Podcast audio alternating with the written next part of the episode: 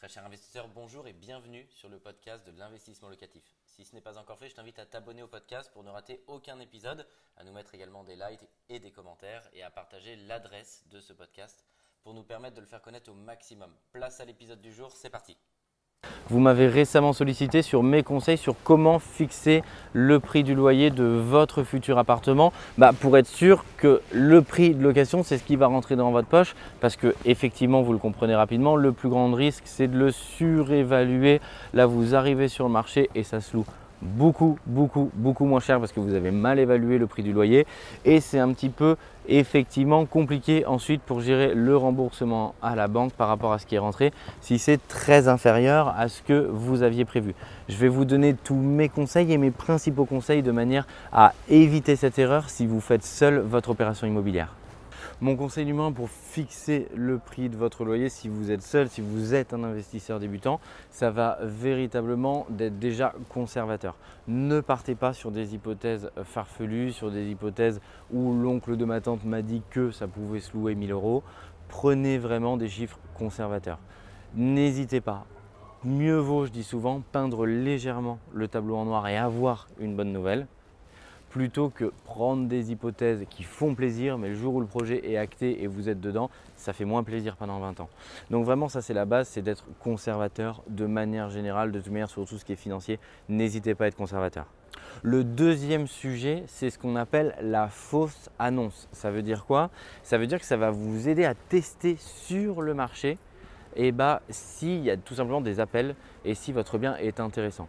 Vous prenez des photos qui potentiellement seront représentatives de votre futur bien, soit sur une autre agence immobilière, soit sur un autre bien que vous avez, des photos qui sont ni trop belles par rapport à ce que vous allez faire vous derrière tout seul, ni en dessous, que ce soit suffisamment représentatif de la réalité.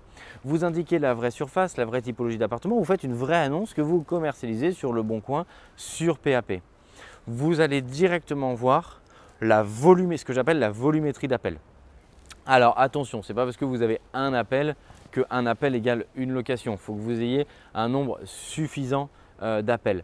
Alors en fonction de la zone dans laquelle vous vous trouvez, bah, ça va varier un petit peu, mais je pense qu'au minimum quand vous commercialisez, il faut avoir entre 10 et 20 appels candidatures de gens qualifiés et intéressés.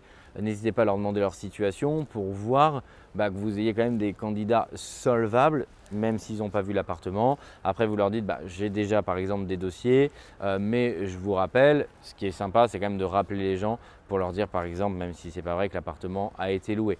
Ça va vous permettre de tester vraiment la volumétrie d'appels et savoir si demain, quand le bien va être sur le marché, il y a une volumétrie suffisante. Vous allez vous en rendre compte, s'il y a 5 coups de fil, peut-être que dans la réalité, vous l'aurez à, une des 5 personnes. À mon sens, c'est trop faible si vous avez seulement 5 coups de fil. Donc vraiment, n'hésitez pas à pratiquer cette fausse annonce de manière à vous rassurer et à savoir que vous êtes dans le vrai. Ça va vous aider à budgétiser, ça va vous aider à effectivement pouvoir vous faire financer en disant à la banque bah, des vrais revenus locatifs parce qu'on est aussi dans un climat de confiance. Si vous dites à la banque que ça va se louer 1000 et qu'en fait ça se loue 800 et que je sais qu'un bon nombre d'entre vous bah, euh, ont la volonté de retourner voir la banque pour continuer à être finançable, faire une seconde opération, il bah, faut être crédible. Si la banque vous lui dites 1000, il faut que ce soit 1000 par contre, c'est une réalité. Il ne faut pas dire bah, ça va se louer 1000 pour faire passer le financement et puis derrière moins si vous voulez en tout cas créer un climat de confiance et créer un climat où vous retournez voir la banque. Il y a plusieurs banquiers, effectivement, mais si une banque est prête à vous faire confiance sur plusieurs opérations, essayez vraiment d'être crédible, c'est le plus important. La troisième euh, vraiment euh, solution pour bien budgétiser, bah, vous prenez une à deux agences immobilières du quartier, peut-être les vraies si vous souhaitez de toute manière déléguer la location et la gestion, et vous leur demandez un avis de valeur. Euh, ça va pouvoir vous aider à donner un ordre d'idée. C'est toujours bien d'en demander deux parce que si jamais la personne était soit trop conservateur, pareil, soit trop optimiste, euh, bah, ça vous permet tout simplement de faire une moyenne et de faire un ratio des deux. Je vous invite à mettre en commentaire de cette vidéo merci parce que vraiment votre savoir aussi, votre expérience que vous soyez investisseur débutant, intermédiaire ou expérimenté bah, sert vraiment à l'ensemble de la communauté à indiquer si vous avez d'autres techniques pour vraiment fixer le prix d'un loyer. Il y en existe d'autres, je ne peux pas toutes vous les citer. Euh, pareil, en, en 5 minutes, j'essaie de vous donner le condensé, la majorité, la plus grande partie de mon expérience pour vous aider. Ça va vraiment profiter à toute la communauté.